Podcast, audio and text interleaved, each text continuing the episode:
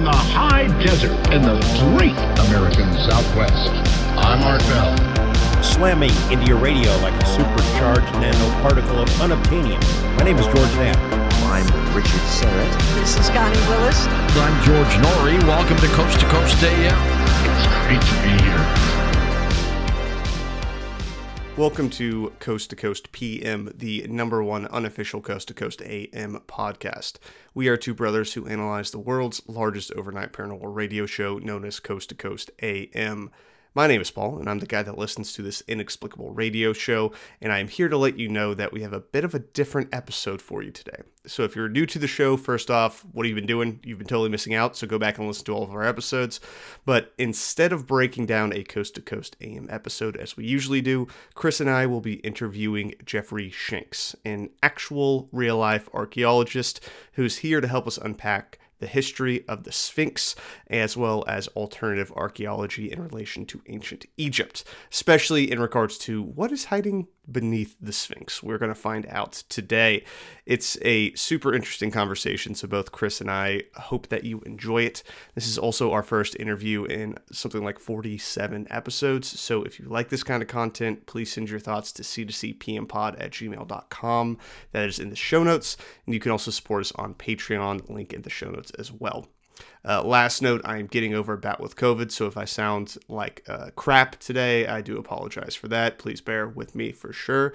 Uh, but without further ado, we will get to the episode. Hope you enjoy it.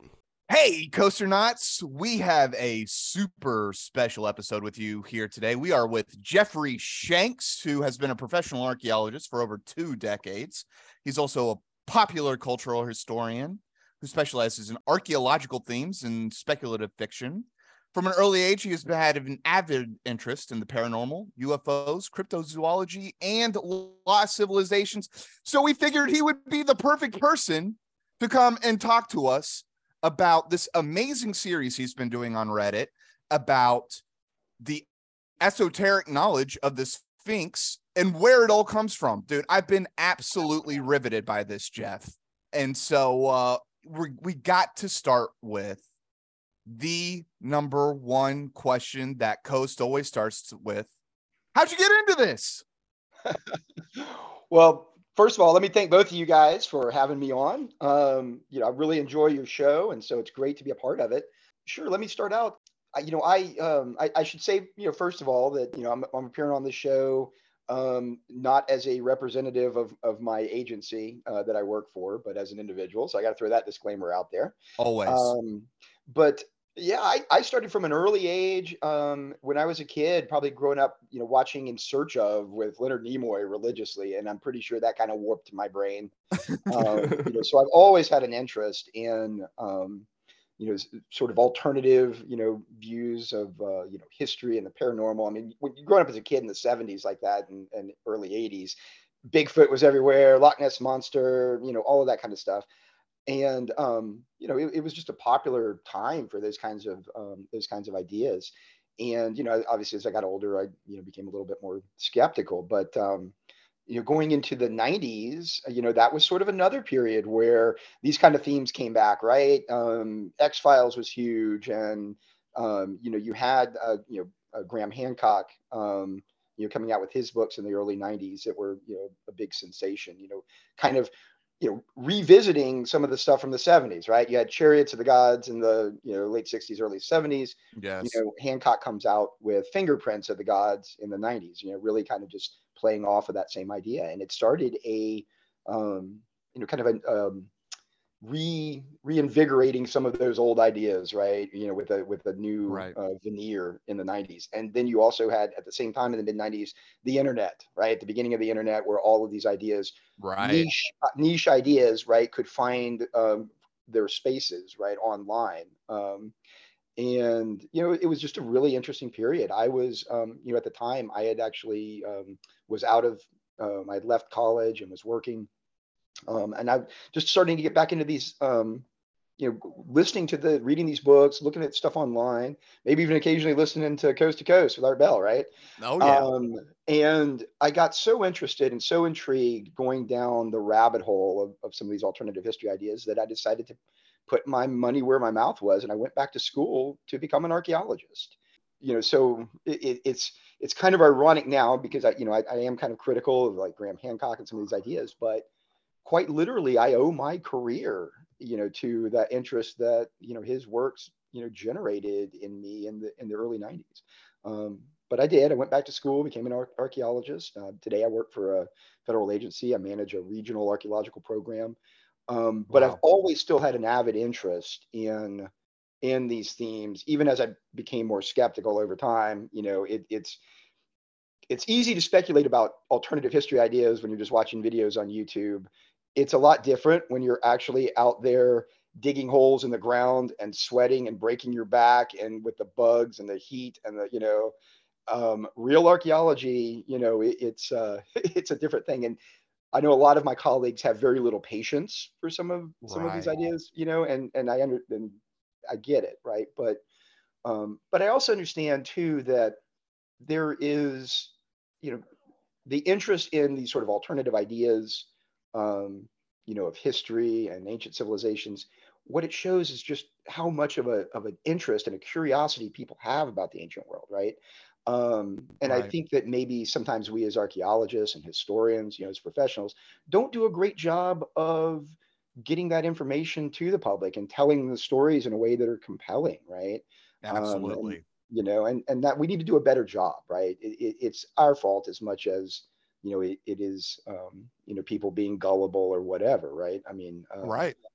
So so I I'm kind of you know, on, on, both sides of the fence there, and I and you know, because I can I understand both sides, I guess. Um, right, right. No, absolutely. That's and and that's such, Jeffrey. I just love that you said that it really is the fault of the experts because that is a big humbug for me. That right. I, I I see these these people who, you know, they stand from their ivory towers almost looking down on the general populace, being like, well, you're too stupid to understand what's really happening. Look at your silly belief systems and your silly, you know, mythologies and things like that. And it's like, it, it, there's an antagonism that comes from so many experts i feel like and i think we've I, I, mean at least in the last decade we've really seen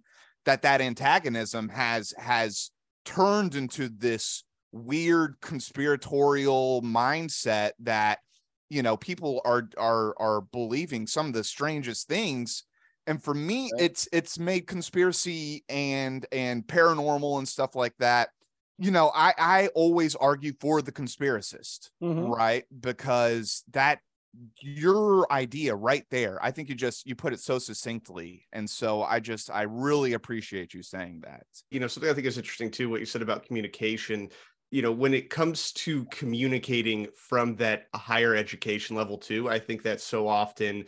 folks that you know are working in really complex fields have a hard time speaking to normies about it which right. is a big part of why like what is the the one like astrophysicist everyone knows? It's neil degrasse neil tyson, deGrasse tyson. Right. right. Neil degrasse tyson is a great communicator. He also hasn't published a paper in like decades. I think it's been like three decades since he's actually right. published a paper. Right. But everyone knows it because he's a really great communicator because communicating is a skill right? It's hard to do. It's hard to take this like really complex idea and distill it down for the normies and for the public. Um, so I think that is something that I don't necessarily know if I blame experts for because it is hard, like when you're just in it so often, but it is something that we have to get better at um, in, in terms of being able to actually communicate with folks and getting them to understand and teaching it at a collegiate level to know, like, hey, when you are getting your master's or your PhD program, you need to be able to communicate this stuff to other people. So, like, here's how you do it. I think that's probably where part of the failure is.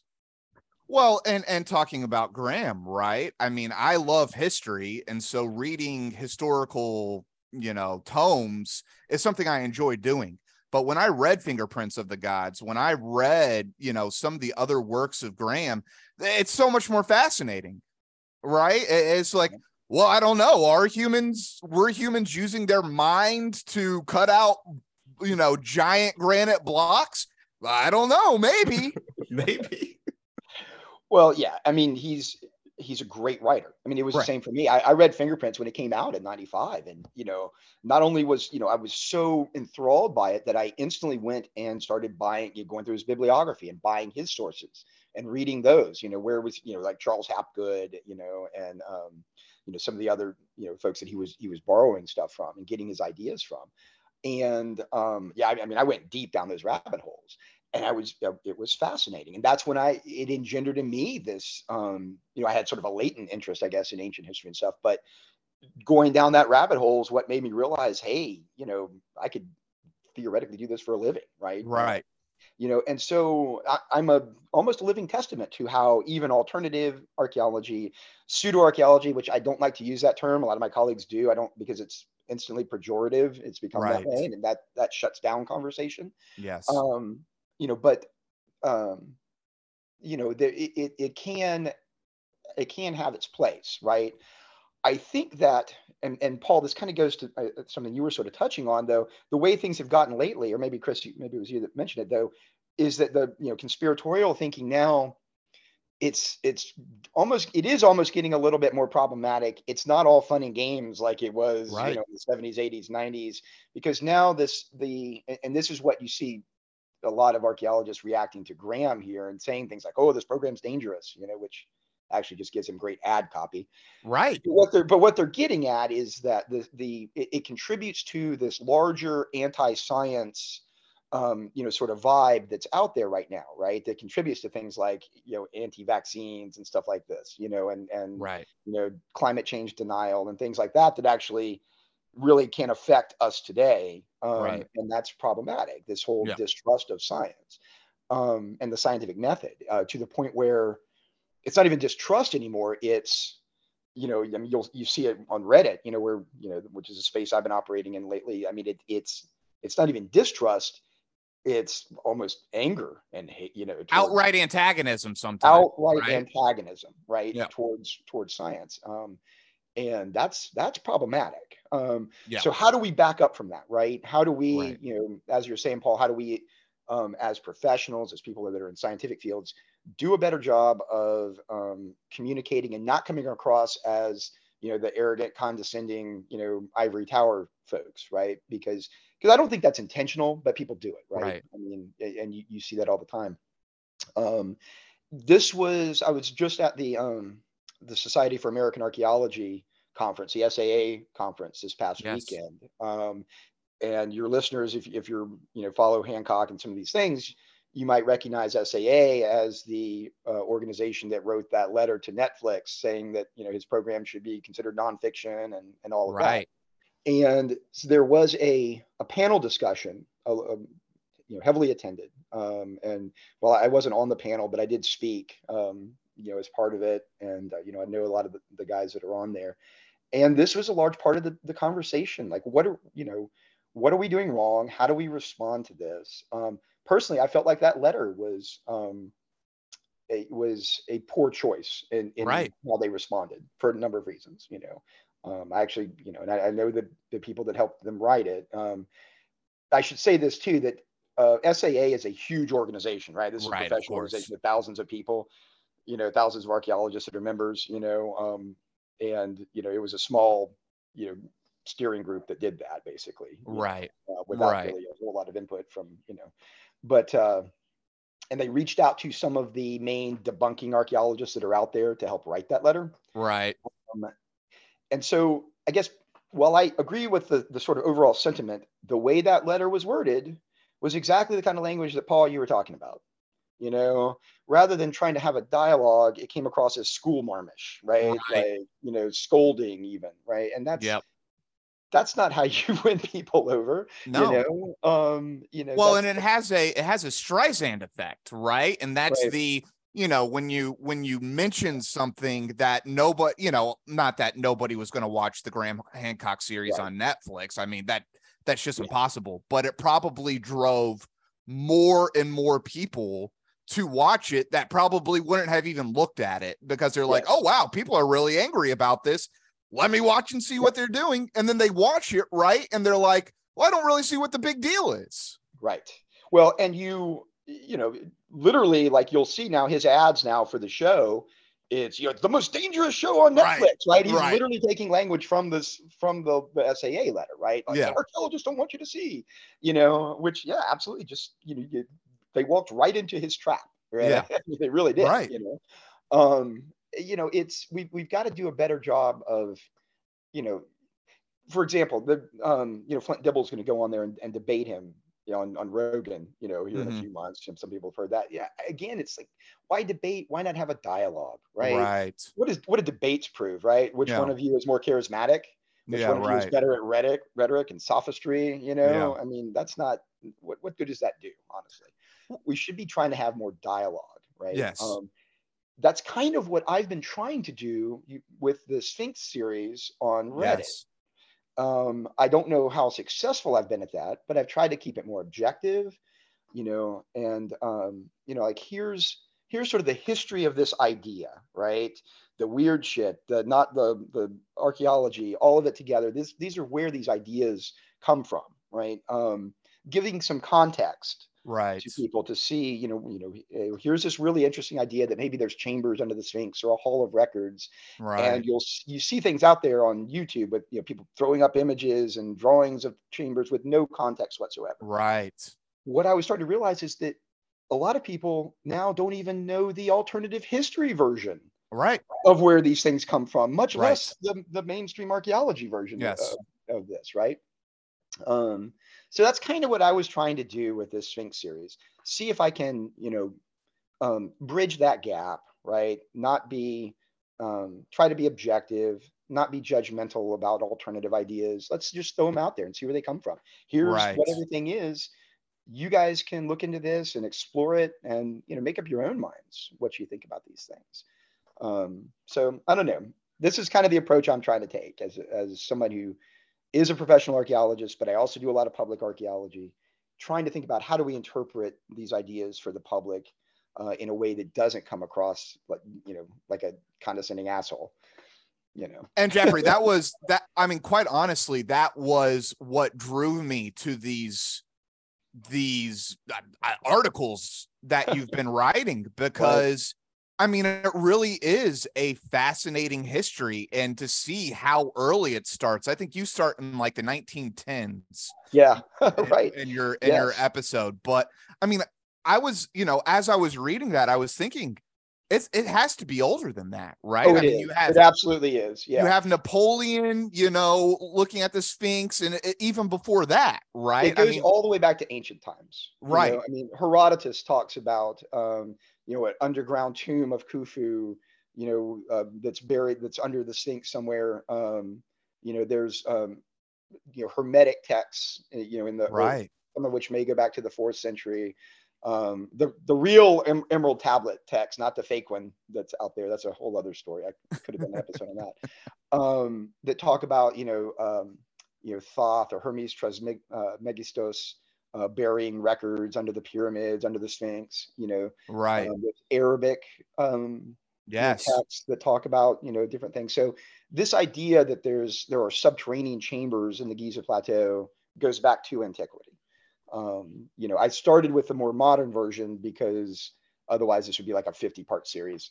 It's already dragging out. I think I'm about and we will we twelve will link to all those in the show notes everyone so so make sure you you check Cool. them out because i have been riveted by it but let's let's get into how- so you kind of mentioned a little bit about why the sphinx but maybe go into a little bit more what what was it that that you because i forgive me but you Mhm. haven't really done anything like this before on reddit right this is really Much. your I first I did deep do a dive little bit- series Yeah, Okay. I did a few things like about a year ago when the whole Okay. UF, UAP thing was getting big on some of the early history of the UFO or flying saucer as it was called then, Okay. phenomenon in the late we're gonna have to check that out paul yeah i you know because again people were people don't even know the the history of the alternative stuff. Right. You know and so i you know i went back and did a um you know kind of a breakdown of the first few years of the of the you know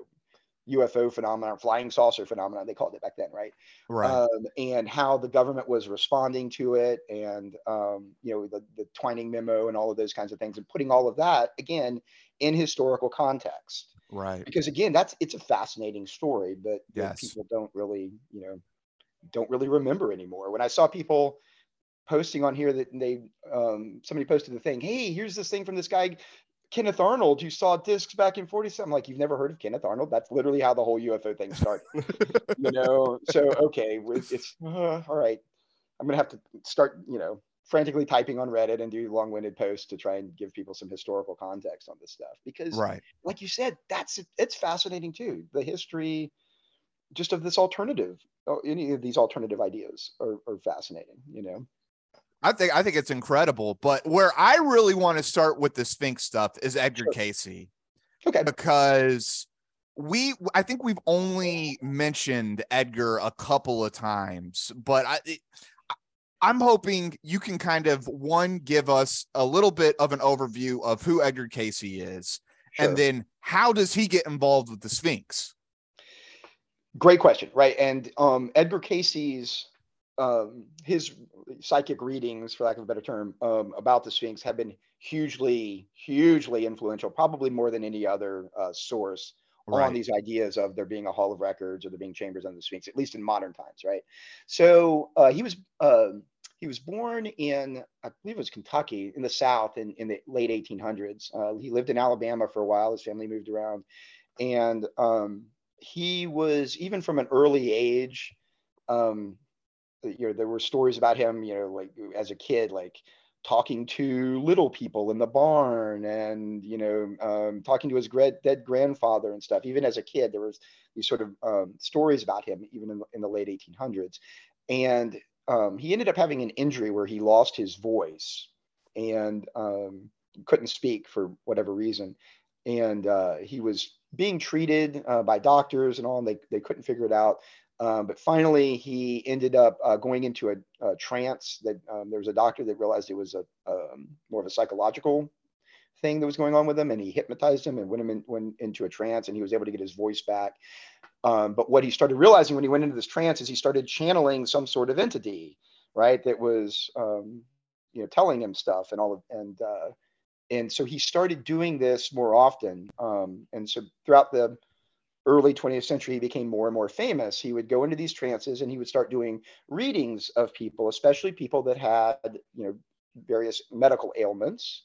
And this channeled source would um, come through him and he would describe you know kind of weird oddball cures for people's medical ailments. You know sometimes they were they were holistic you know techniques and things like this um, and they were by all accounts it was often very successful you know now obviously this could be placebo effect right, um you know but you know he got a reputation for you know being able to cure people whenever he would go into a trance and channel these entities. Um, as he started doing this more and more though this uh, source as he called it started to give people's descriptions of people's past lives. And that started coming out more. And he himself was um, you know he was a devout christian you know um, you know from the south where you know it's you had to be. fundamentalist right you know yeah, you had to um, be. you had to be right and um you know he started uh he himself was very skeptical of this and had ish you know was you know kind of conflicted with it um but i i say that and that's often the kind of the line but when you go back and look at um, you know, and I've done a lot of research pulling up newspaper articles from the early where he start, first starts appearing. Um, it is kind of clear he was speaking to theosophical groups and stuff in the early Mhm. 1900s. He was very much, I think, start got connected with um, what was called the New Thought movement.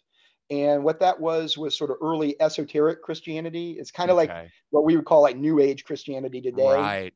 um, and so and a large part of that was um, was healing and stuff and using you know and like christian science was kind of an offshoot of that the idea that oh you don't need medicine you can just you know pray your cancer away whatever Right.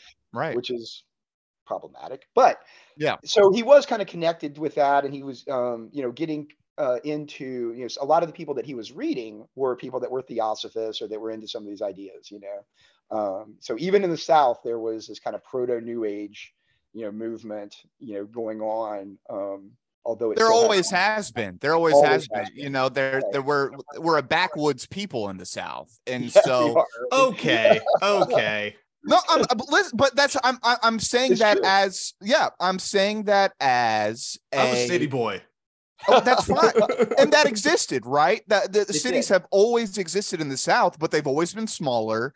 And Right. it didn't take you too long to get into the rural backwoods Mhm. That's right. where where technology didn't come Yep. into play. You know, people didn't come visit, and it's been this. It's Yep. been a tension in the South for three, Right. four, five centuries. Yes, and you have like the folk remedies, and you have all of these kinds of things that are a part of that, right? And that's Yes.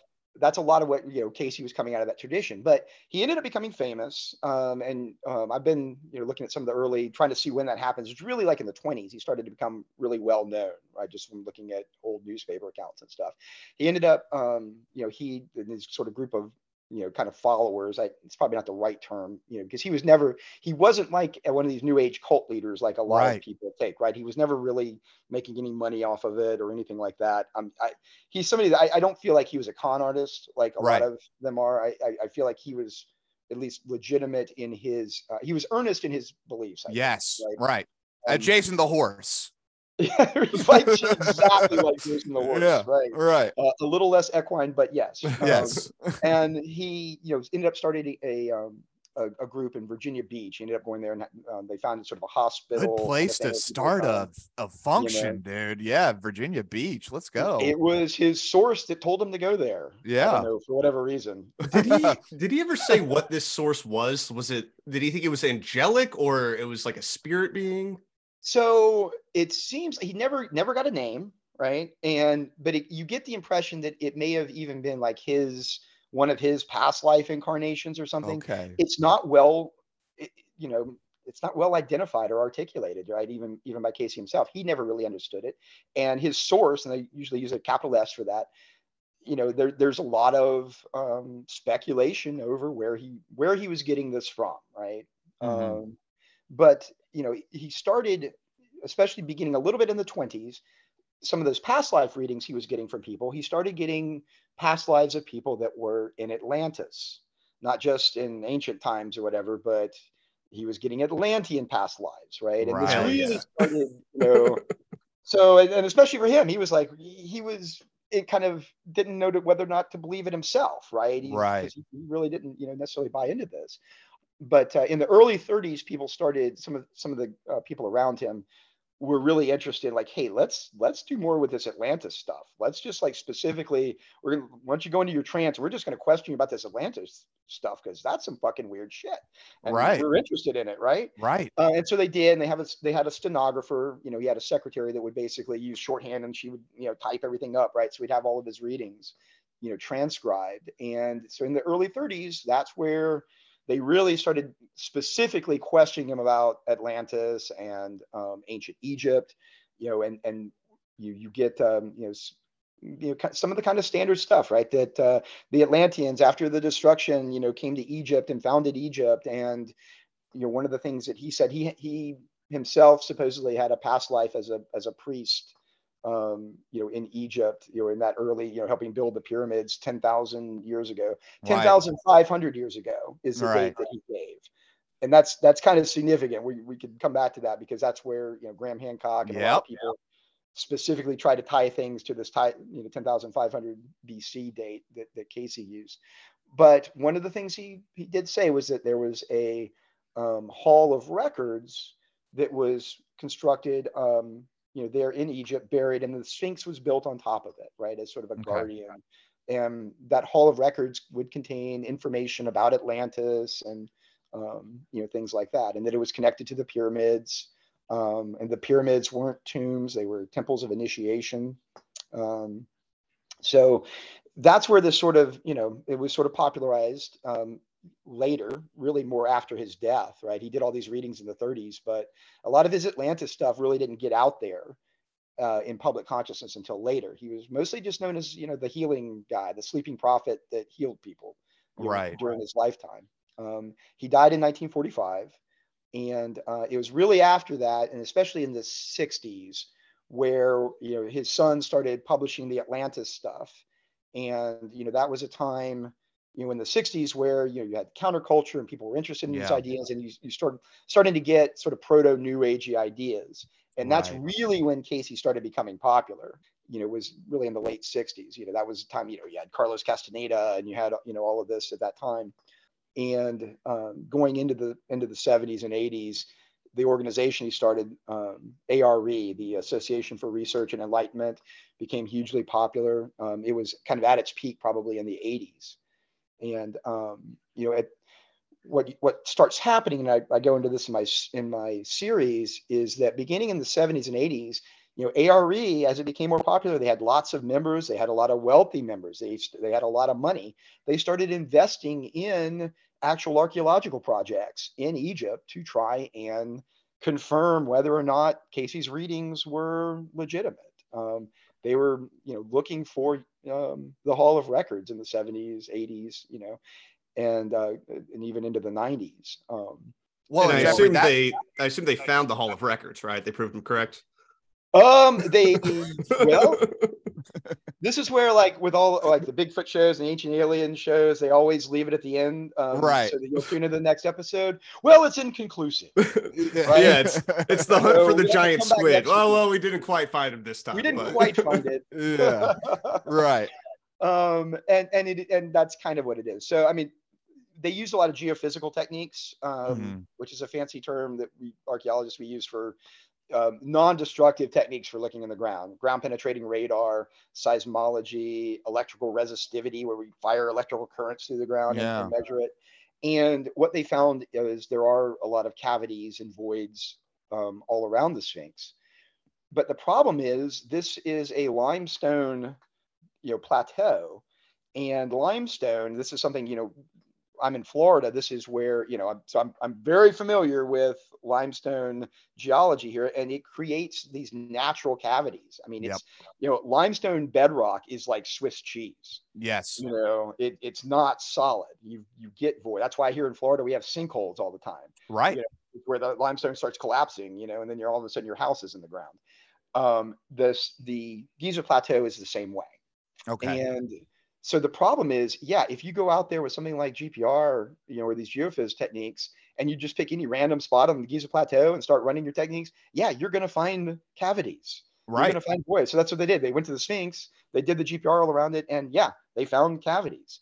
Here's Right. the thing: if they went anywhere else out there too, they're going to find them all over the place Right. and that's the problem right um so and Jeffrey, I actually really connected with that part of of your article because I Mhm. was like, I grew. I, I went to University of Arkansas in Northwest Arkansas, which is nothing but karst topography. right And Yep. I I've seen you know just giant holes in the ground and crazy cavern systems Yeah. and stuff like that. And I was like, all of that's completely natural, right? it's It's it's it's natural it's wonderful, it's incredible, it's amazing to see, but nobody sat and chiseled that out. that's right Yeah. now that said something that i think hasn't really been taken into account much is that it's possible that some of these stories about um, chambers and things under the under the pyramids under the sphinx, it could be both Right. we know that there are all these natural Yes. caverns under there right they could have been being used by people Yes. right? Even if they're natural, and that may have contributed to some of these legends and stories over the years, right? Yes. Um, so you know, who knows? It could be a little bit of both. Um, right.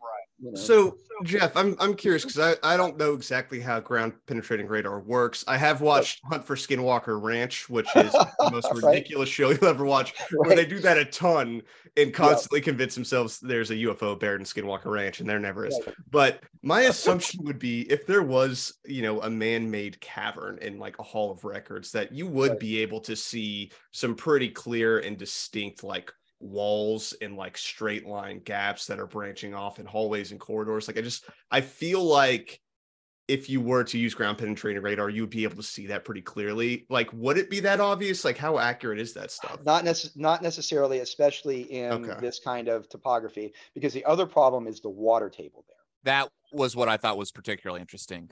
That's that's a real problem, and I and I've seen this actually just even here in Florida. I do I do do a lot of you know GPR work here, and um, again, and we have a similar problem where our water table is so high you know, it, it works great for the few feet until you hit that that limestone bedrock and you hit the water table. But GPR will bounce off of the water as well, right? And so, depending on where the water level is, you know, especially if you have, let's say you have a this, a sort of you know nodule in the ground that may be more or less regular looking as, as it um, you know as it kind of sticks up. Because remember it's going to be uneven right? That that it's not going to be a nice flat limestone Right. you know, stratum right? It's going to be all undulating and stuff right? And it as it wicks water up because it's porous you know it really it will make you know some of those limestone nodules you know they might be more or less you know rectangular looking you know just because it's sticking up and that's where the, the radar is hitting it it can look a lot more regular than it really is you know and that's Right. that's part of the problem um, Okay.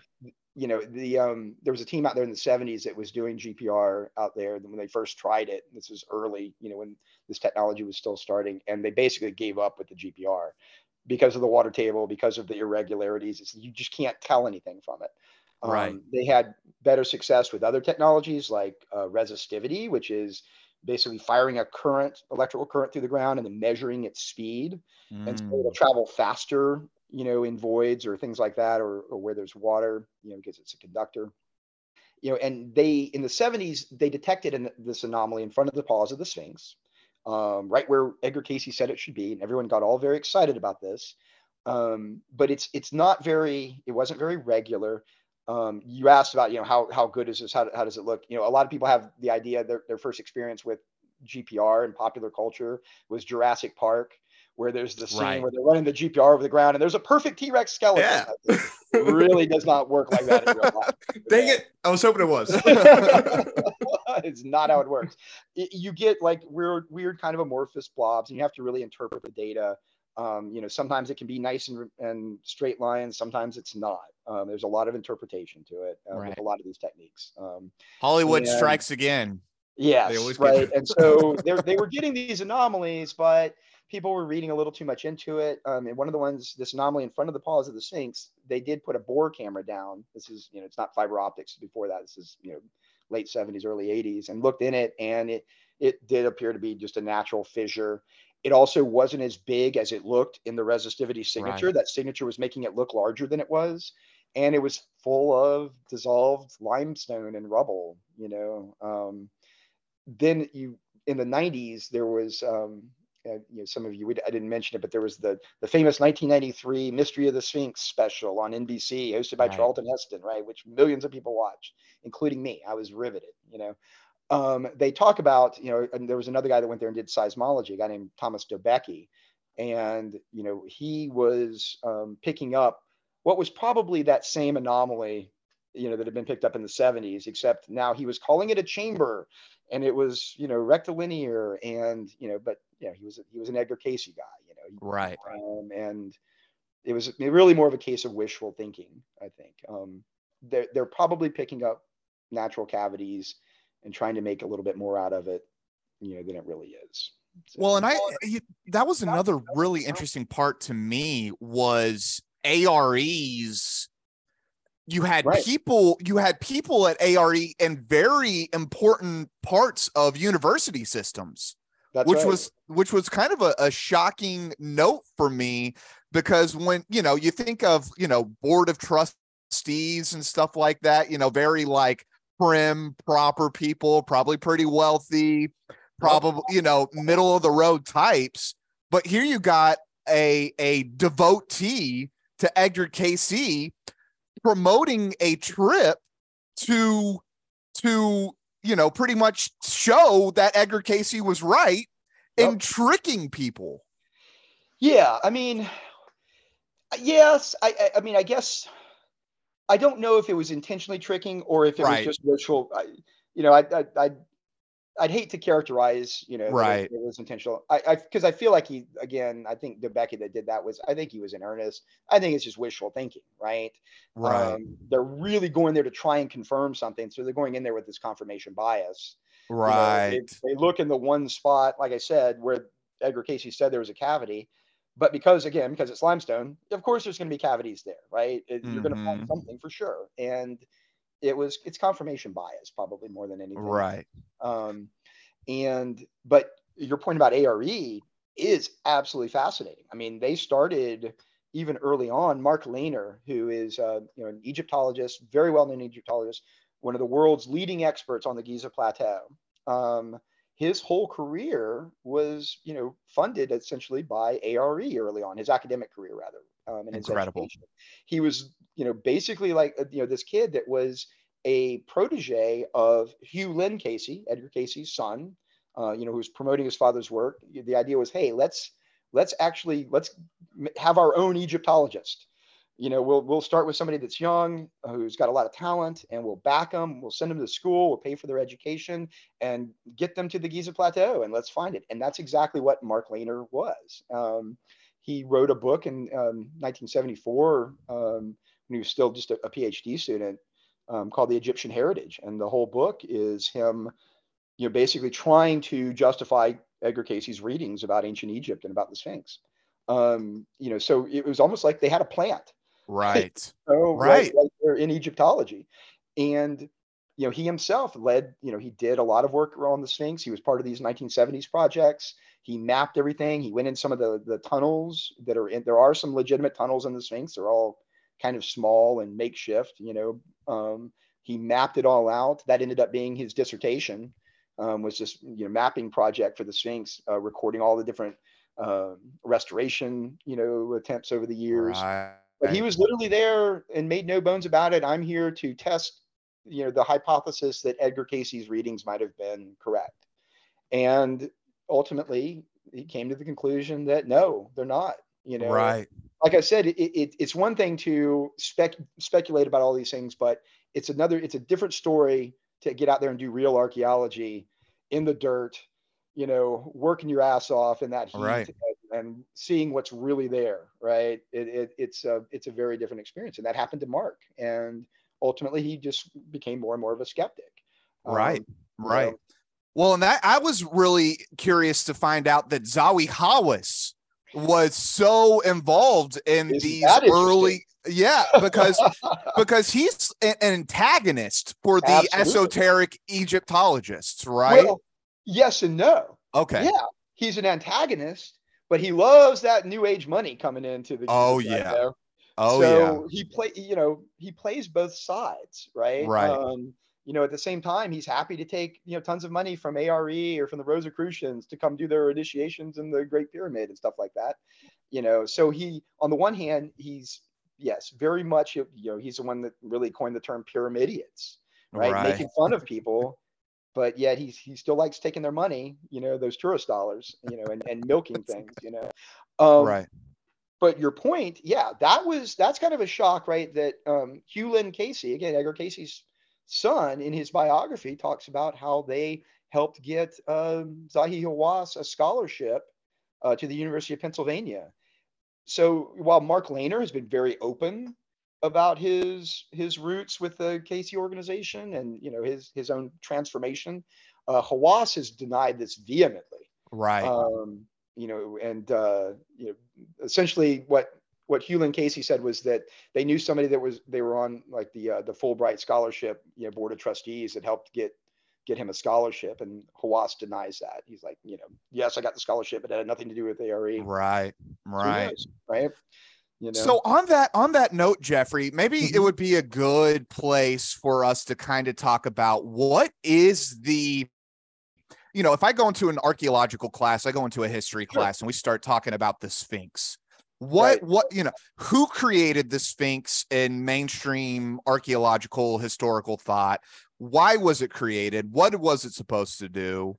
Um, you know, kind of what what what do we know about the Sphinx that can actually be tied down? Okay, so the mainstream idea, right, is that it was built during the reign of Khafre, um, who was a fourth dynasty pharaoh.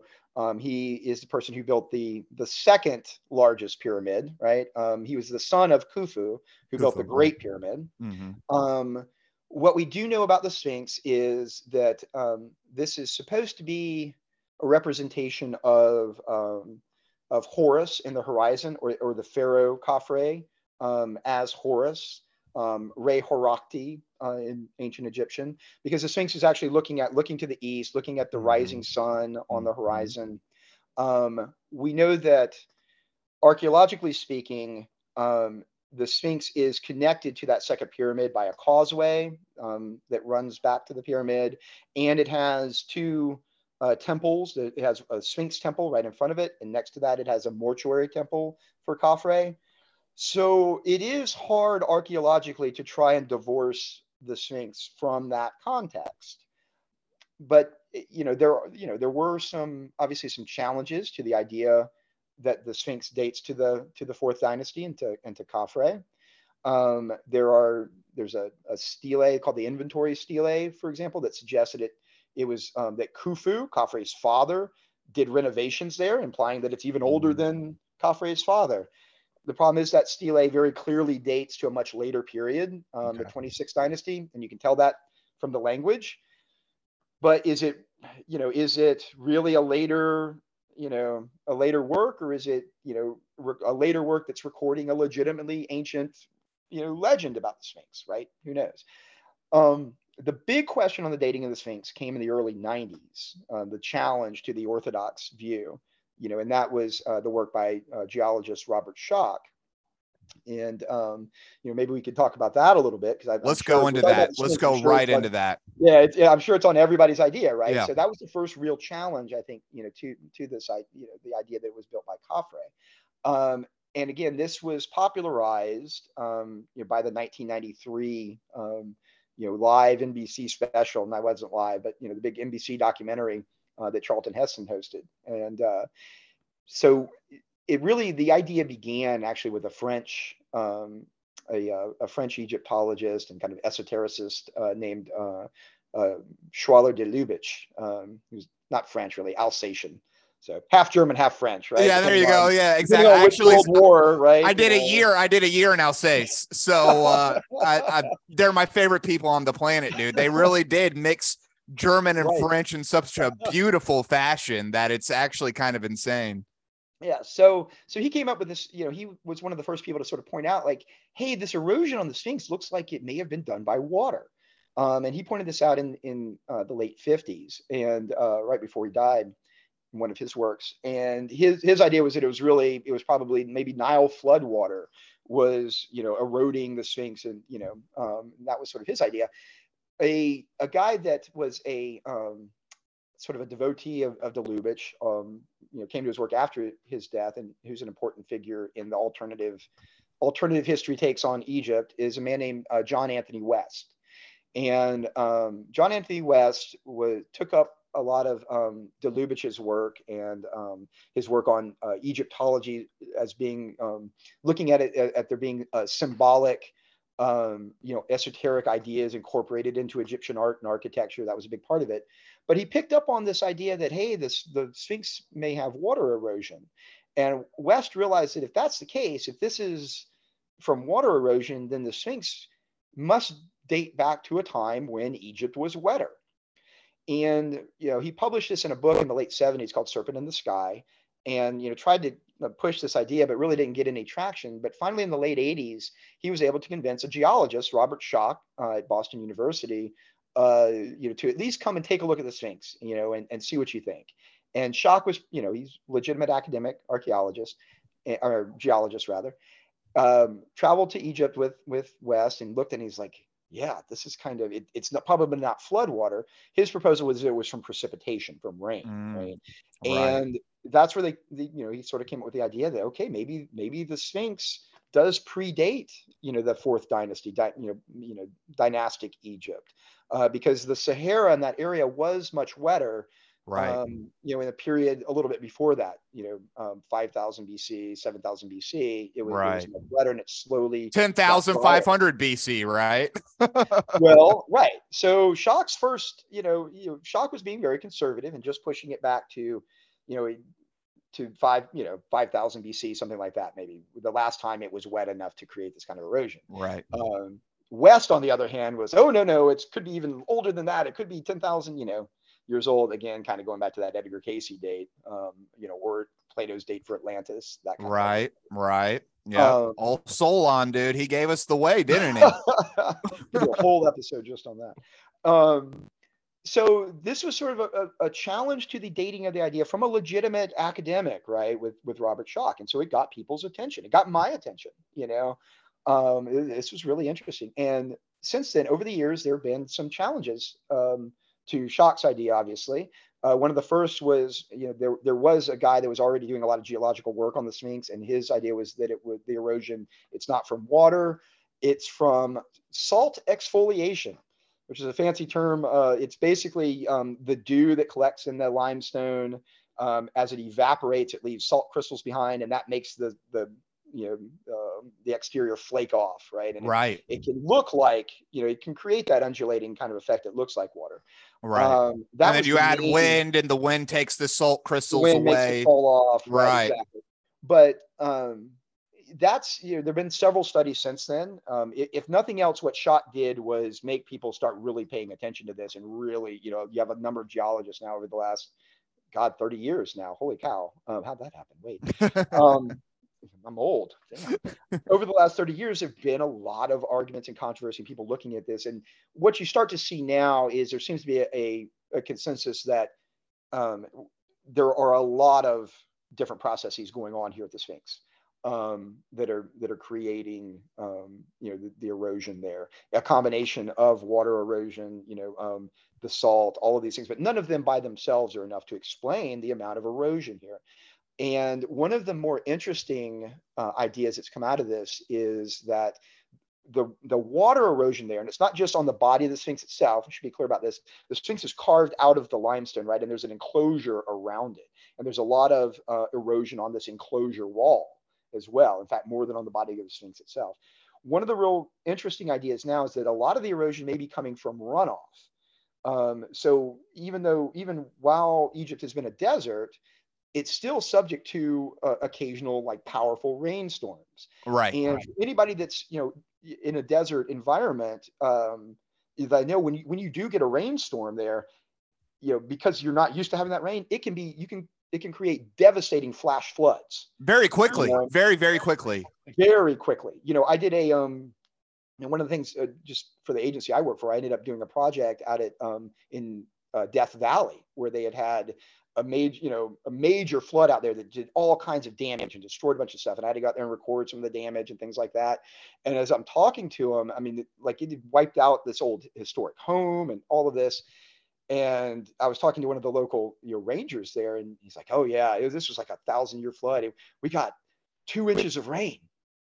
Like, two inches of rain. That's just a Saturday afternoon here in Florida, right? You know, but there it was devastating, right? And so this happens in Egypt as well.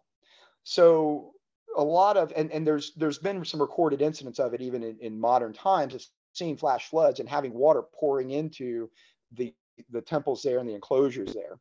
Um, so that's that may be the source of a lot of the of the erosion or these flash floods that come in. Right. Now, here's an interesting thing. There's a geologist named Colin Reader who's put out this idea. He was the one that really like kind of demonstrating that, that it, it's a lot of it's runoff. But he pointed out that there's a quarry um, that was that's behind the Sphinx, right? That's uphill from it, basically, behind the Sphinx, between the Sphinx and the pyramid. That was the quarry that was used um, for some of the buildings uh, for Khufu's pyramid, right? and what he was saying is that with this quarry there, um, it would have you couldn't have gotten all of this runoff flowing into the Sphinx because it would have been flowing into this quarry instead mm. of into the Sphinx uh, enclosure. And if this quarry dates to the time of Khufu, then that must mean that the Sphinx enclosure has to at least be older than Khufu and Khafre. So he started proposing an earlier date um, for the Sphinx, not 10,000 BC or even 5,000 BC, but an early dynastic date that maybe this was a lion or something and it was recarved as Khafre later on, but maybe it does predate some of the um, some of the other stuff. Here's an interesting thing. Um, as part of the ARE, uh, I didn't put this in my series. I guess I should have. As part of the ARE um, investigations back in the 80s, one of the things they did was um, they paid for um, Mark Lehner to do a bunch of radiocarbon dating, and they were able to radiocarbon date some of the mortar in the Sphinx from some of the wow. early constructions. And the dates came back. They to they, they were you know early dynastic dates, but they predated the fourth dynasty by several hundred years. Wow. So there actually is some evidence that while it may not be 10,000 years old, it may actually be older than the traditional archaeological date Right. for the Sphinx, right? By you know several hundred years. It may be an early dynastic uh, monument that was reworked in the time of Khafre. Maybe it was a lion or something like that, and its head was recarved to look like Khafre, right? So, Right.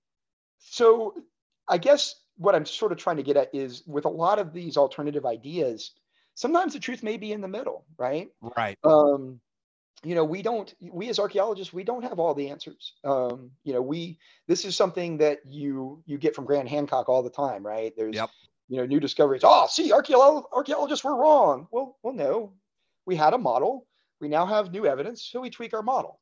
You know, Right. that's that's how it works, right? I mean, you know, it's um, you know, Göbekli Tepe is a great I, I, example of that, where he likes Yes. to see this shows that archaeologists were completely wrong about everything because here's this, you know, this this shows that all their models are wrong and, and archaeologists are, they don't want you to accept this new thing. I'm like, well, wait a minute, who discovered Göbekli Tepe? Oh, it was archaeologists. Ar- you know, I mean, Archaeologists. Right. it's like, what do you want, right? I mean, Right. um, Yeah. so yes, it, it, people can often be be slow to change old models. You know, we need, you know, you need real evidence, right? You need, and, and it has to go through peer review, and you know, we argue with each other, and there's, you know, I. You know, I, I know that you know Graham Hancock sometimes feels personally attacked because we don't you know just accept his views, but I can promise you, the the attacks that he's getting, it's nothing compared to what archaeologists attacking each other Right. you know, and arguing Right. like or, or any other field in science, right? People are always, I mean, that's part of academia, you know. But you know, we don't have all the answers, right? And and we do have to change our models. And you know, sometimes the old guard is slow to do that, absolutely. But this is a good example here with the Sphinx that, you know, hey, maybe we should be at least a little more open to the idea that it, it may not be as cut and dried as we think it is. And um, Right. so so while Schoch himself may have been wrong about this 10,000 idea date, right? He started the ball rolling on these conversations that have got us to, you know, now we're, hey, okay, maybe we do need to tweak our model. Maybe this is a little bit different, right? Um, I will say this: the um, that debate is still ongoing.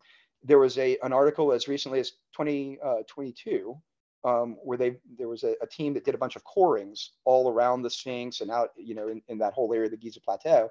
And what they found is that um, the Nile used to be much wider than it is now, and that about 5,000 BC or so, the area where the Sphinx is now and the Sphinx Temple and enclosure would have actually been in the floodplain of the Nile. Wow. So it essentially would have been inundated. Had it been there that old, it would have been inundated. Right. Um, Right. So that kind of gives us now a, a, an older date. It really couldn't have been older than that, or it would have been underwater. Um, Right. You know, and unless they were out there swimming in the Nile trying to carve this thing. Yeah. Not happening. Right. It's not happening, right? Yeah. But it does still allow for the possibility that it's older than what archaeologists say. It, it could still be potentially early dynastic and not necessarily fourth dynasty. Right. So who I- I- knows? I think this, and I think we're we're let's get into Graham because I think there's a lot of interesting stuff there because you were kind of talking about how Right. maybe the Sphinx is older than what we're claiming. Maybe it was, you know, originally a lion or or whatever it was. That's a big thing that Graham talks about is that Right. you know with the with the the pyramid complex that well you know the foundations of it are much older than anyone is or anyone in mainstream archaeology is claiming right Right. That was yeah. That was um. Go back to the '90s, right? In some of Graham's earlier works, um, and also a colleague of his, uh, Robert Bauval. Um, so uh, Robert Bauval uh, was one of the guys. It was the guy that came up with the um, Orion correlation hypothesis, right? The idea that the three pyramids um, of, of Giza, the three great pyramids, are a earthly representation of the three uh, belt stars of the constellation Orion. Um, we do know from from the, the early pyramid texts that the Egyptians believed that the constellation Orion was Osiris. Mhm. Um, and um, so there is this idea that you know the god of the afterlife. That in earliest religion, their afterlife was in the sky, right? Um, so he came up with um, what I think is a really interesting uh, hypothesis, and and not it's not as crazy as some of the other ideas, right? At least the basic premise of it. Um, he also was looking at the um, the shafts in the Great Pyramid. There's there are uh, shafts that run from the chambers, the you know, supposedly burial chambers in the Sphinx that run um, diagonally up uh, to the exterior of the pyramid. And there have been a number of studies over the years that have shown that those shafts are aligned to certain stars. Um, the southern ones, one of them is aligned with uh, with Orion's belt, and another one is aligned with Sirius, whom the Egyptians equated with Isis. Um, right. So you know the consort of Osiris. So there's this. He came up with the idea that the Great Pyramid that it was really sort of a mechanism for transporting the dead pharaoh to the stars, to the afterlife, for the for the pharaoh to become Osiris in the afterlife, right? Which goes along with it, with Egyptian religious beliefs and uh, a lot of people didn't have really any problems with this idea. That was actually pretty good, right? Um, a little bit more uh, controversial was his idea that the great that the pyramids themselves were aligned were supposed to be representations of the three belt stars, mm-hmm. right, of Orion, uh, because you have two that are in a row, and then you have the smaller one that's slightly offset. Um, so that's been a little bit obviously a little bit more controversial, um, but it's an interesting idea, right? It kind of looks like it. Right. Where we get into the dating is um, trying to align these stars with um, certain time periods, right? And this is where Graham Hancock came in. Um, you know, Graham uh, Bauval published his theory in the Orion Mystery in '94. Graham did Fingerprints of the Gods in '95 and referenced um, this the Orion uh, theory in that. And then right after that, the two of them started working together, and they collaborated on a book uh, called uh, it was called Keeper of Genesis in UK and Message of the Sphinx uh, here in the States. And what he did was he kind of what, what Graham was doing was kind of taking Bauval's idea and um, tweaking it a little bit to bring in the idea of precession, the precession of the equinoxes, which is yes. something that he had um, really worked on in Fingerprints of the Gods. So, you know, real quick, the uh, precession of the equinox, the Earth when it spins on its axis, it has a slight wobble to it. And, um, you know, it's you know, complicated astronomy, but, uh, you know, and it's hard to, hard to describe when we don't have uh, visuals to, to show what it looks like. But essentially what it means is that um, the, the night sky will change over time. And over 26,000 years, um, the sky sort of revolves. At least it, it, apparently revolves to those of us on Earth looking at the sky, right? It, it and it goes through um, a number of different constellations, right? So if you're looking at where the sun rises on the spring equinox um, every year, which constellation it rises in, that's going to change over time. Right. Um, and you know, it, it shifts very slowly over 26,000 years. It takes it to go all the way around, right? But you know, so for example, right now uh, we're sort of on the cusp between the age of Pisces and the age of Aquarius. This is the dawning of the age of Aquarius. Age of Aquarius. That's where that's where it comes from. Like right, right. now, if you go out and you look at the um, you know, where the sun is rising, if you're on, on the spring equinox, right? Um, what you'll see is it'll be rising um, kind of in between Pisces and Aquarius, right? So Graham has this idea that you can, um, and, and, it wasn't his idea, he was borrowing it from other people. The idea that um, the ancients had this knowledge of precession, um, which is typically, it, it wasn't thought um, to have been really observed by the ancients until uh, the ancient Greeks um, you know, but it, it's not that crazy that people before that, if you're looking at the night sky and you, I mean, to the Egyptians, especially in Mesopotamia, man, that night sky, that was their television, right? You didn't have all the mm-hmm. light pollution. It doesn't take much to just observe and, and you can see these kinds of things, you know, you can see the, the, the sky shifting slowly over time. It's not that crazy, right? Um, but his idea was that if you look at, um, you start looking at some of these monuments, he was looking in fingerprints, he was looking at some monuments that people were dating to 10,500 BC based on when it was aligning with the stars, right? Because right. the sky changes over time, right? Um, they started applying this um, to the um, Giza Plateau. So, in looking at the um, the stars of Orion's belt and the Great Pyramids, what Hancock and Bauval, when they started working together and collaborating, what they propose is not, it's not just a representation of the three belt stars. It's a representation of the three belt stars aligned with the sky in 10,500 BC. And the way they did this was by saying that the Nile um, and where it was in where the Nile was in relation to the pyramids um, the Nile to the Egyptians was the Milky Way, right? The Milky Way was the celestial Nile. Okay, so what they were trying to do was align up the three belt stars of, of Orion with the Milky Way, and then they were using computer software to see, okay, when would those stars line up with the Milky Way in this, so that it would be in the same position as the three pyramids lining up with the physical Nile on the ground, and that's where they came up with 10,500 BC one of the major problems with that, and I just alluded to it with that coring thing, is that the course of the Nile has changed a number of times in the last 10,000 years. So it, that that's a serious flaw with it right there. Um, Right. Through the 90s, uh, but this this was where that dating comes from, right? They're, they're trying to tie it into that 10,500 BC date. And while uh, back in the day, Hancock rarely mentioned Edgar Cayce, uh, Bauval did, right, when he was loo- looking at this stuff. And it's very clear that they were trying to make it fit that 10,500 BC date because that's the date that Cayce gave, right? Right. Um, it was always a little oddly specific. Why not 10,000 BC, right? Why not a nice round number?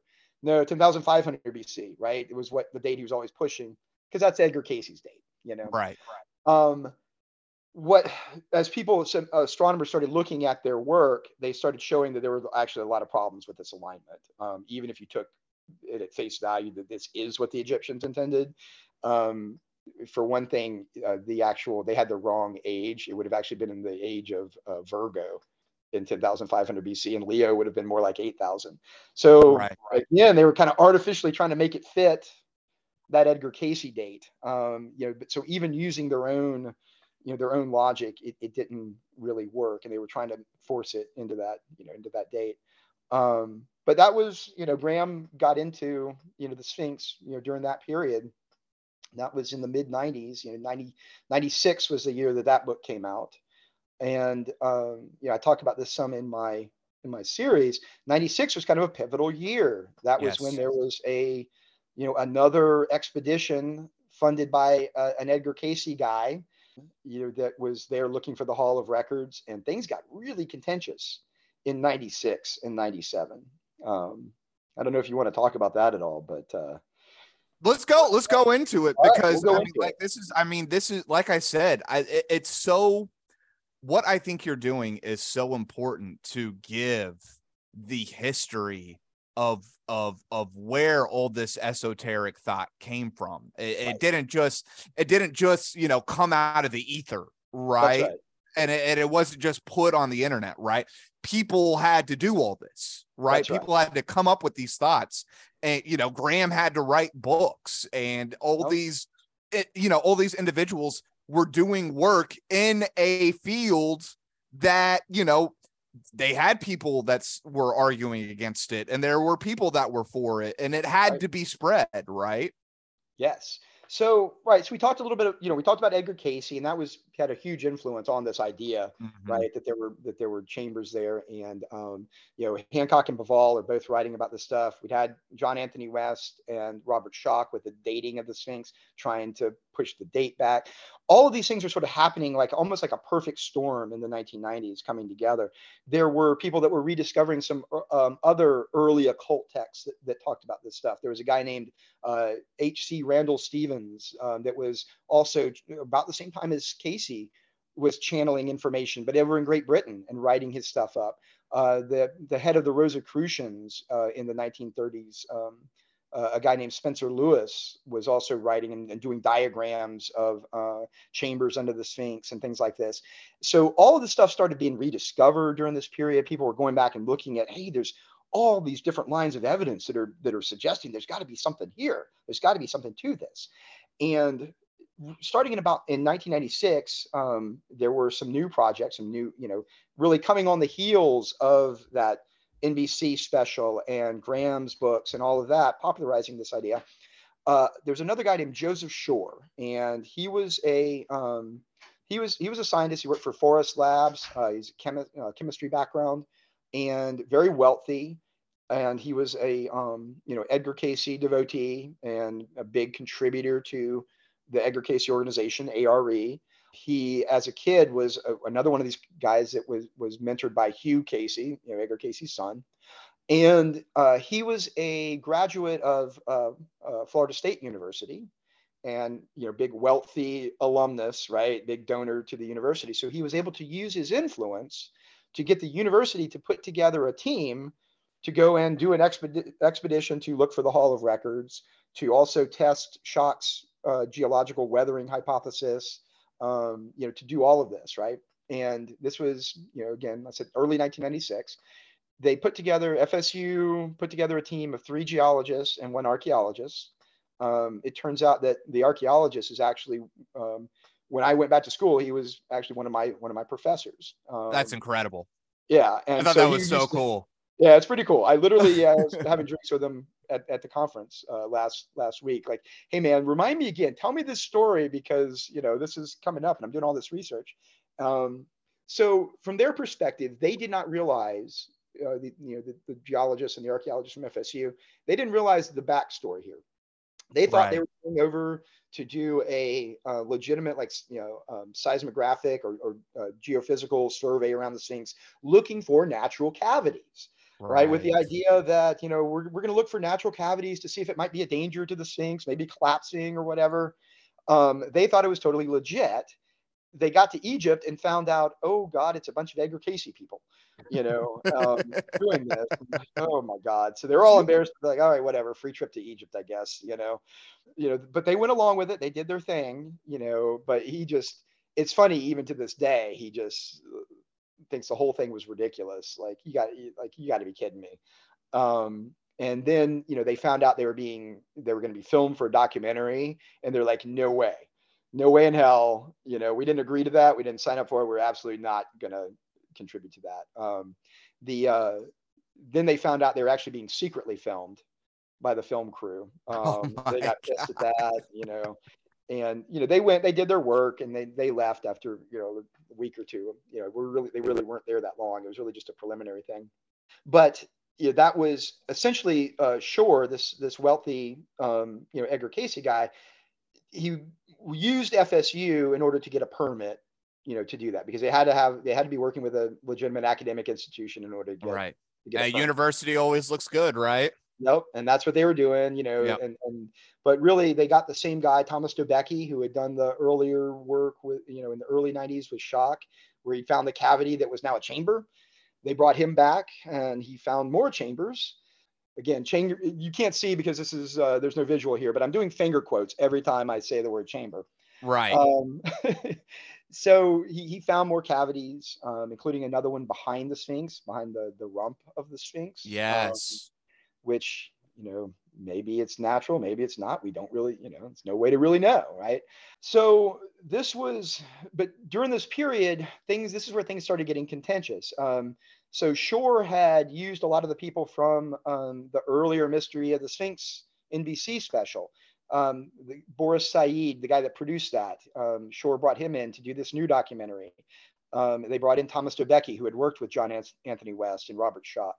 So West started getting pissed that he wasn't asked to be a part of this. Um, but there's a good reason for that. Um, West and Schoch had already been fighting with Zahi Hawass and Mark Lehner. And, um, you know, West is a really interesting individual. I, you know, I corresponded with him some. I, I, I found him to be an incredibly, you know, very gracious individual with his time and, and ideas, but he can also be very acerbic and he speaks his mind and doesn't hold Right. back Yeah. and he's, it can he's not the most diplomatic person sometimes and he yeah. and Kind of like Graham Hancock, right? kind of like yeah graham used to be more diplomatic but he got a little you know but but He's gotten real ornery in the last couple decades. a little ornery one might even say bitter but that's a different Yes. story right yes. um you know and so west was already persona non grata on the giza plateau had he been involved in this project they would have never gotten their permit um, and so schor was trying to do this by the book getting a permit doing everything properly you know um, yes he was looking for the hall of records but they they had a uh, you know a facade excuse that they're they're just to document natural cavities right? He was trying to you know do it by the book and you know west kind of got mad he wasn't included. Um, hancock and bauval who had become good friends with west in the last few years you know leading up to this they kind of got mad they had been invited to be a part of it as well it's like as consultants and they publicly said no we're not going to have anything to do with it because they're excluding john anthony west and you know so you started getting a lot of infighting from the alternative camp, fighting each Right. other, and um, it it got really really bad at, at a certain point. point, and much of the back and forth was um, taking place not just at conferences and on the internet, but on coast to coast with Art Bell. Right to tie it back to your show, like a lot of it was playing out on there. Like Hancock would go on Art Bell and you know talk about how oh the Edgar Cayce folks they're going to secretly open the Hall of Records and they're not going to reveal it to the public. Well, that's because they were asked when they were first asked to be a part of it. Um, they were they uh, were asked to sign non-disclosure agreements, Right. you know, which is, I mean, it's some of this is just kind of standard, you know. Yeah. Um, but it got really heated, um, you know, even to the point, and and and I will say this, like I was a fan of Hancock's at this point. Still, this is you know still mid '90s. I was I was following all of this online. You know, the fledgling internet, man. There was there was all of this was taking place there. This is where I first kind of started souring on Hancock a little bit. You know, there was um, in particular one episode of Art Bell um, on Coast to Coast where uh, he was on there with Richard Hoagland. Uh, he's a name we haven't mentioned yet, but Richard Hoagland was the, the the guy that was the champion of the Face on Mars back in the 80s Right. and 90s, right? And uh, he got involved in the Sphinx stuff because he was trying to say that the face on Mars may have been a Mars Sphinx, right? And that Oh was my- had similarities to the right. And so he was pushing the idea that there was a, a cataclysm on Mars 10,500 years ago, and that Martians escaped and came to Earth and built the Sphinx. And that Yes. Mars was really Atlantis, right? Yes. Man, L- R- love Richard Richard Hoagland has actually been back on Coast in the previous week, saying that there's uh lunar bases all over the moon, like ancient domes covering the entire moon, and only South. Korea is showing us their new lunar pictures. He's still going at it, dude. That's amazing, right? I mean, and so here's the thing: Hancock and Bauval, though, they had become friends with Hoagland during this period as well, and they were just starting to buy into this Mars idea as well. And um, you know, so and a couple years after this, in the late '90s, the next book that Bauval and Hancock would do together is the Mars Mystery, where they basically they took Hoagland's, you know, Mars is actually Atlantis, and they ran with it. Hancock Right. ran with this, and there's a whole book, right? Literally just a couple of months after this book came out, where Hancock is now pushing this idea that the face on Mars is maybe that's the Sphinx and all that.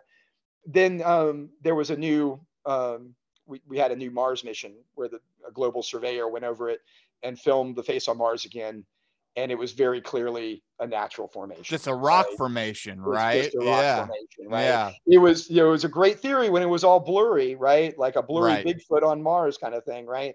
Once you get the the real photograph, so literally their book had a shelf life of like three months. This Mars mystery book that they came out with, and you know, today you will you hear like Hancock does not mention that Mars book at No. all. Like he, yeah, he will not. can't. He's like George Lucas, you know, trying to deny the existence of the Star Wars holiday special Right. you know he does not want to this mars book to to um, exist but at this point right in the 90s that was still an idea i mean they were throwing it out there and you had an art bell show where hoagland had um was was on art bell and what he had done is he went and he was trying to basically be the peacemaker between hancock and bauval and west on one hand and joseph schor and the, and the people that were working at the sphinx on the other he's like, look, we're all on the same side here. We're all trying to find this Hall of Records. You know, can't we just all get along, right? So Hoagland went. And he had a sit down with Joseph Schor. You know, like, hey, can we get Hancock and Bauval back involved? What can we do? And Schor was basically like, yes, that's fine, no problem. Like, you know, just you know, they can be they can be there when we open the Hall of Sphinx, right? They're they're always working with the assumption that a there is a Hall of Sphinx, Right. or Hall of, Hall of Records rather in the Sphinx, and that they're going to be able to open it, and they were going to have a documentary and do a live opening and reveal the records of Atlantis there on a live network special. Yeah, the Uh, tomb of Jimmy Hoffa, right? it's exactly what it is, right? And Yeah. it's amazing looking back now with hindsight that there were so many people that really thought this seemed like a real thing. Like Right. that this was going to really happen. That we're going to have a, a Geraldo style opening of the Edgar Cayce Hall of Records under the Sphinx. Right. Yeah. And then just like this, all this esoteric information from 10,000 years ago that, you know, has Right. been hidden underneath the Sphinx this whole time. Right. Live on TV. Yeah. know? Right. Right. They were. This was really the idea at the time, and what you start to realize, you know, on, on the show, like Hoagland basically, you know, he- he's like, "Hey, I talked to Joseph Schor. Yes, you guys can be there for the opening. And Hancock's like, well, no, we need the world press there and UNESCO, and it has to be this. And like, it's like, God, dude, you're not, you not, you got to be able to take yes for an answer. Like Yes. they're willing to have you there. And you start to realize that really at the end of the day, it's all egos Right. on everyone's part here. It was just big conflicting egos. Um, they were pissed that they weren't involved from the beginning, and you know, it it was it was really kind of unseemly. And Right. um, and that was where I first started kind of get souring on Graham Hancock. You know, because it was very clear that he was more interested in fighting with people that he should have been natural allies with. Right. You know, and it was just egos getting in the way. Yeah. Um, Yeah. know, and, and- I, I don't and- think anyone would ever claim that uh, Graham Hancock was egoless. Right. No, he's got a huge ego. Yeah. So does Hawass. So did Right. Schor. So Right. did everybody involved in this, right? It was all egos on everybody's part. Everyone, Yeah. Boris Said, the producer, right? He ended up going off and doing his own thing, you know. well, and I you mean, you mentioned he was a Formula One driver, right? was, and he was on the Olympic bobsled team too, right? So this guy like an adventure adventurer type guy. Right. right, Right. who turned into a TV producer, producing you know the you know alternative um, you know history shows and stuff. Um, you know, he was while he was there supposedly filming this the Schor expedition and the FSU expedition, he was secretly cutting a deal with Zahi Hawass behind the scenes to do another like live special. And there was uh, footage of Zahi Hawass going into one of the tunnels in the Sphinx, the rump tunnel, we call it, right? Because that's funny. You know, where Hawass is going down there and he, he's like pretending to be Indiana Jones going into this tunnel in the Sphinx. And, you know, and they, they just were doing some test footage and that got leaked on the internet, which just made Hancock and Bauval go ballistic. Oh, I See, bet. the Edgar people, they're in cahoots with Hawass and they're they're planning all this and they're gonna hide whatever's in the Hall of Records from the public. Um, but you know, it was a crazy time, right? This was we're going into the late 90s. There was very much, honestly, a sense of millennialism, right? In the air. Right. You know, I mean, right. everybody was a little nuts during that period, I think. Yeah, And We've um, talked about that several times where, you know, the Y2K and yeah, you all have, you know, coming the up. Hale Bopp Comet and I mean, That's right. Waco, Texas. And That's right. All of mean- this was happening with within Right. that context, right? Yes. And it needs to be understood within that context of where everyone's mindset was, that millennialist kind of, even if you weren't thinking about it or talking about it explicitly, it was always kind of there in the background, you know. right. And going back to Edgar Cayce, part of his predictions that he he put out there was that the Hall of Records would be found by 1998. You know, so you also have this this date that everybody was trying to work towards. Hey, we got to find the Hall of Records when Edgar Cayce said we should find it, right? Right. And along with that, there were, you know, he had predictions that there would be earth changes and there'd be a new cataclysm and a pole shift, right? Which was something Hancock had, you know, was, was a major theme of his books, right? So all of this stuff tied together, right? And people were in this sort of mindset and it it drove everybody a little crazy. There was this rabid competition to see who's going to be the first to find this hall of records. You know, never even like the, the question of was is there actually a hall of records Right. never really came up. It's who's going to get there and open it first, you know, and how do we do it? Do we do it on live TV or should it be a more spiritual process where blah blah blah, you know, I mean all of that was part of the conversation that was going on during that period. And uh Well, yeah, everybody was a little nuts. And so Jeffrey, on that, you know, Mhm. what what are kind of the thoughts on the Hall of Records a in mainstream archaeology, mainstream history? Is there this idea that maybe there's kind of a Library of Alexandria that we don't know about or Uh, did the Egypt Egyptians kind of write about something like this because it does seem to be such a huge part of this lore Right. it's that there is a hall of records Well, that and- is full of esoteric knowledge that is being hidden from us right it's kind of like the vatican libraries you know forbidden section or something Right. like that Yeah, and to to tack onto that, is there any evidence for the Hall of Records outside of one guy who said he was psychically told by Right. a ghost thing in like 1900? Yes. There's two guys who said that they got it psychically in Oh. the early 1900s. okay, so it's definitely true. Because there's also Randall Stevens, a British guy. Yeah, okay. Um, so yes, there's two guys that came up with this, but in both cases, yes, channeled information, right? So Right. what do you do with that? Um, there, there are there's certainly the idea um, that Egypt was a repository of lost knowledge. This goes back to ancient times. Okay. Um, you know, I mean, we're even the Greeks and the Romans looked back to ancient Egypt as this, you know, source of knowledge. They recognized even then just how ancient it was. Um, and so there is that sort of theme, right?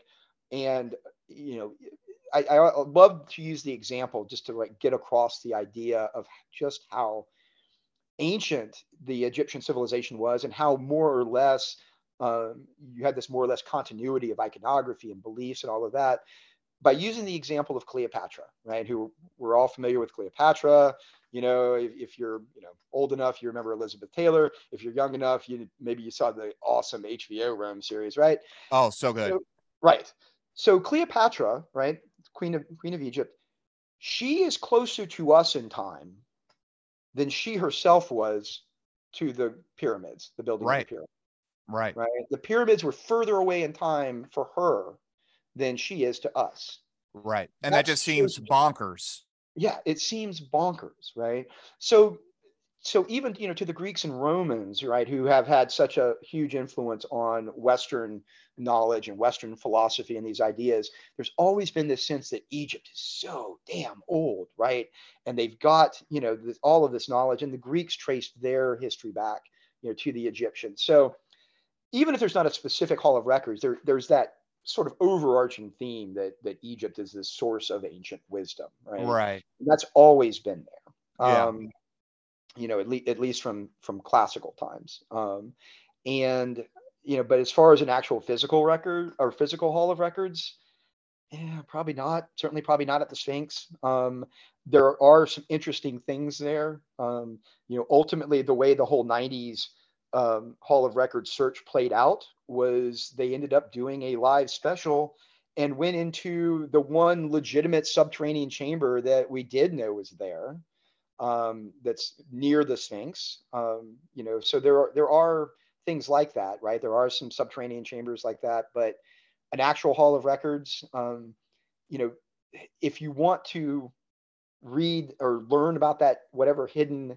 ancient knowledge the egyptians have it's there right? It's there in their hieroglyphs. It's there in their texts. Right. Read it right it's all you know it's one of the things that kind of drives me crazy with the folks that are looking for you know all the ancient technology and machining and you know geopolymers and how are how are they doing this and like you know what's what do you what is it you're getting at i mean if you're interested in learning the ancient wisdom of the egyptians read what they wrote Right. Right. Yeah. They were very upfront about it all, weren't they? they're all it's all right there right Right. they're sitting there looking at hieroglyphs that look like helicopters and shit i'm like you understand there's a whole wall of hieroglyphs here. Why don't you read them and see what they are telling you this is? Right. Right. you know rather than you just looking at an image out of context right? Um it's there right? There so the answer is you know is there a hall of records with ancient knowledge? Yeah in a sense you know it's in their texts it's in their mythology it's in their religion. So you know my you know my um i guess advice to people that are looking for something from this you know um start looking at, at, the actual context right look at what the egyptians had to say um, you know, for all the criticisms of Hancock and um, John Anthony West and these guys, I'll tell you what they do do. They do go back and read these Egyptian texts. They read it. Right. They read them. You know, they may have different interpretations, but they're actually going back and at least they're reading Yeah. the text, right? That is not something that you'll see some of the you know modern day YouTubers doing, right? They're Right. not they're, they're not actually reading what the Egyptians wrote or trying to understand, you know, um, you know what they were doing in context, right? And understanding their religion and understanding their beliefs, you know. So yeah, for all the criticisms that Bauval and Hancock and West and these guys get, at least they were trying to situate these alternative ideas within the context of Egyptian thought, Egyptian Yes. religion, Egyptian mythology. Well, and Um, I and I think that was what I connected to to Hancock and to and I mean to the Chariots of the Gods, right? Right. Is that yeah, you may have some interpretations that were wrong and stuff like that, but I wanted the source material, right? Right. I wanted right. to see what were these people saying at the time? Right. What was what was their mindset when they were when they were talking about this stuff and not a lot of people give you that these days They don't. You know, um, you know, there's a big thing with the um these stone vases, right? and you'll you'll see guys, you know, that like, you know, oh well, yeah, okay, they could have done it by hand, but it would have taken them months and months to do it, you know.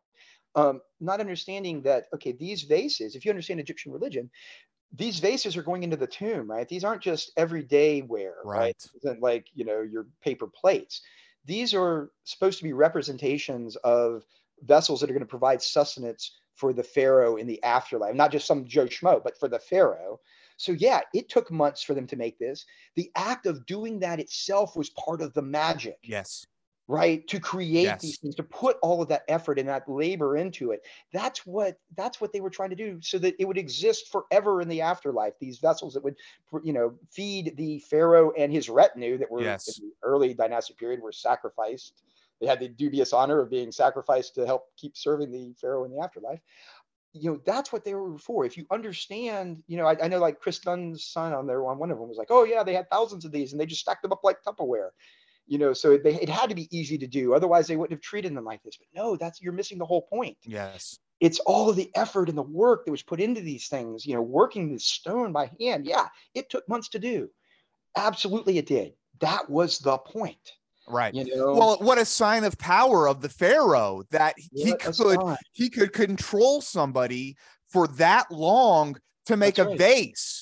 To make a vase. I mean, right. at the time that would have been I mean, you were still having to to dig in a hole to make your food. Right? right. I mean, Yes, uh, it's right it's hard for us to even Yeah. fathom. Yes, there's a reason why they it wasn't just they weren't just pottery vessels. You know, like some poor guy Right. might have had like two two ceramic pots in their tomb. You know, he was the pharaoh. He he could have stone vessels that would last forever. Part of the Egyptian religion, right, is the especially for the afterlife, is it, it's it almost it's almost similar to the sort of new age concept of manifestation, right? Where if you you think something, it can make it real, right? They had the same idea, you know, in Right. the afterlife. You know, their their idea of immortality. If if you just say somebody's name that's passed on, that helps them still to continue to exist in the afterlife, Yes. right? If you write their name down, even better.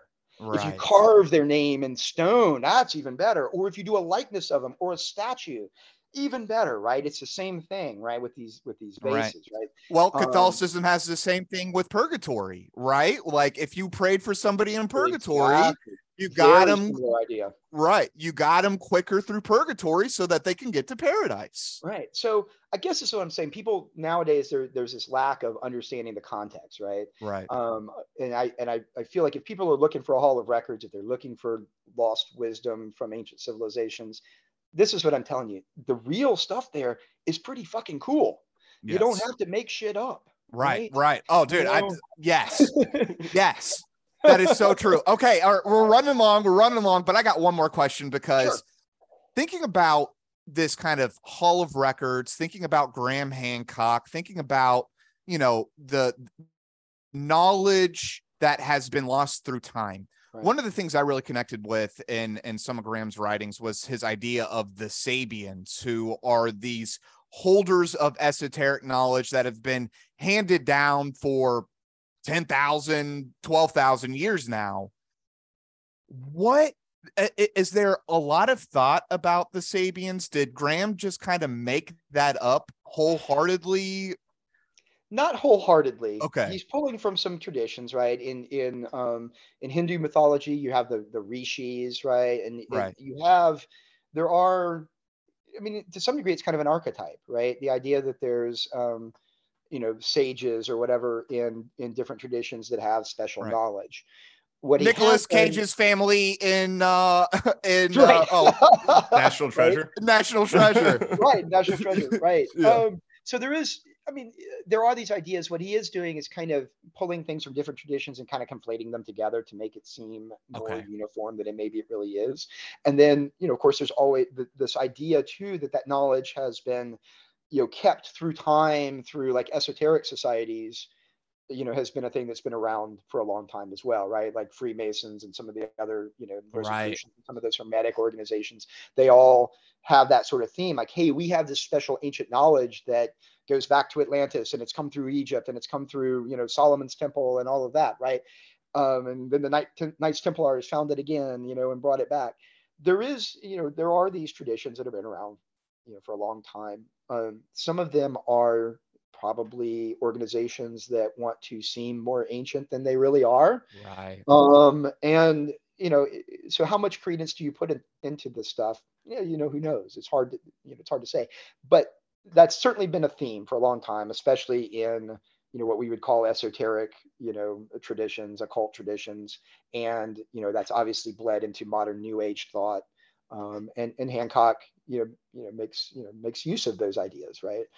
The problem, I think, you know, where he talks about sort of his his sages that were um, refugees from um, this lost civilization. He actually uses the A word, Atlantis. Now he used to avoid it Right. plague. Um, he's Right. also changed his date from 10,000, the oddly specific 10,500 BC, now that he's abandoned the whole Edgar Cayce thing, to the even more oddly specific 11,600 BC. That's right. That's right. Um, yeah. You'll see him use that all the time. And oh, and Yeah. lines well, that's because that's Plato's date, right? And he's- Right. now he's now he's doing Atlantis rather than Edgar Cayce.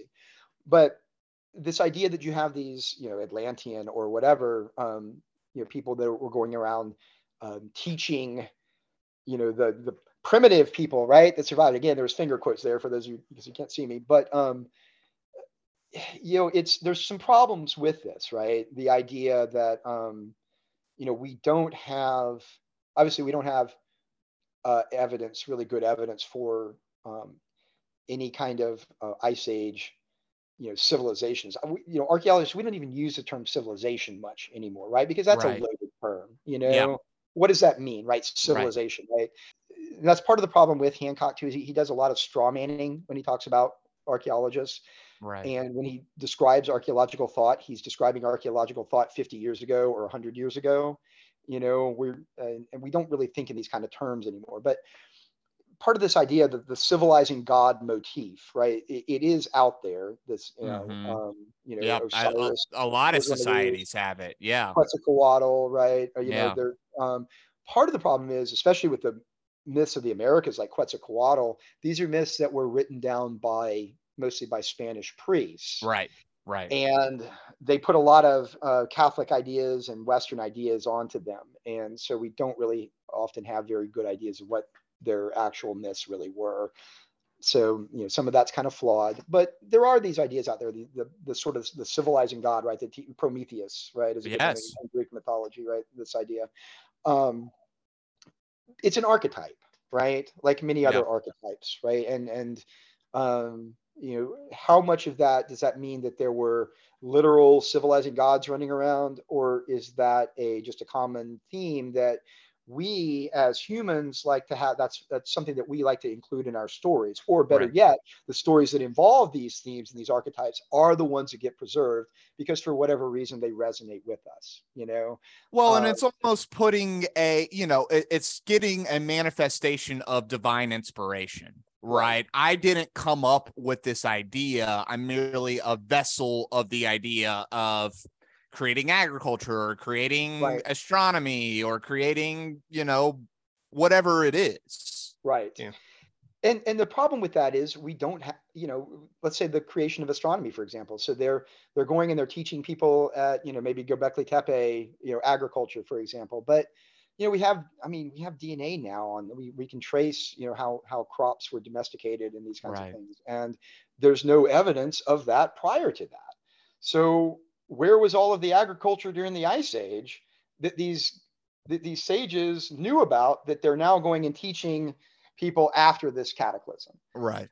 it's not there right? And and that's kind of a flaw with the whole that whole premise. Um you know and uh you know it, it's again Göbekli Tepe and places like this they are changing how we think about um, how cultures develop and change and evolve over time again you don't need to add fantasy to it um, right. it, it's cool as it is. My Right. God, Göbekli Tepe, if you look at like some of the real things that, the archaeologists are hypothesizing there, that there may have been places where they were like charnel houses Right. in some of those chambers and like they were, you know, that's fucking metal, right? Yeah. The real totally shit crazy. is cool enough as it is, you Yeah, know? You don't crazy. necessarily need to, to, you know, invent fantasies to make these things more interesting. Yeah. So I guess I would encourage people, you know, it, it's cool. I get it. I love these fantasies too. I've loved them my whole life. There's a reason why I spend so much time on it. um, you know, this this idea, these fantastic interpretations of the past, right? That it speaks to us, right? It really does. Um, but you know, the real story of a lot of these ancient peoples is just as cool. Right. Um, you know, take the time and, and check it out. Um, would be my advice to people. You know, that you know that's that's the real ancient wisdom out there. It's there. You know, learn learn from these cultures. Learn from Right. their texts. Learn from what they were saying. Learn from yeah the archaeology. You know, it may not. You know, we may not always be right. We're never hundred percent right. You know, but we're trying to use a methodology that's a little bit more objective. And yeah, we're going to make mistakes, and yeah, we're going to have to tweak our model. You know, that's just how science works. You know. Jeffrey, on that note, we're going to end it there. Is there anything you want to plug real quick? Um, I don't really have anything to plug yet. I wish I did. I am. I, I've been. Um, you know, a lot of people have been encouraging me to start doing a podcast, and I, I'm, you know, I've been toying with that idea for a couple of years now. So, you know, maybe I will do that. Um, I, You should know, totally do it. And we I would think it was a love to of have you on again. We Yeah. would Yeah, love to so- have you on again. But, yeah, I'd love to have you guys on if I do that too. You know, that- plug each other. The would be the great. first So thing I was going to say was you need to start a podcast because I've been riveted. Just I have no idea about any of this. I've just been sitting here like this is crazy. So uh, t- definitely support that idea, and, and we'll definitely help you out any way we can. Sure, sounds great, man. Well, that's uh, Coast to Coast PM's first interview ever. So, so much like a huge thank you to Jeffrey. We hope you, everyone loved it. What an awesome time this, was. You're very welcome, and thank you guys for having me on. I had a blast.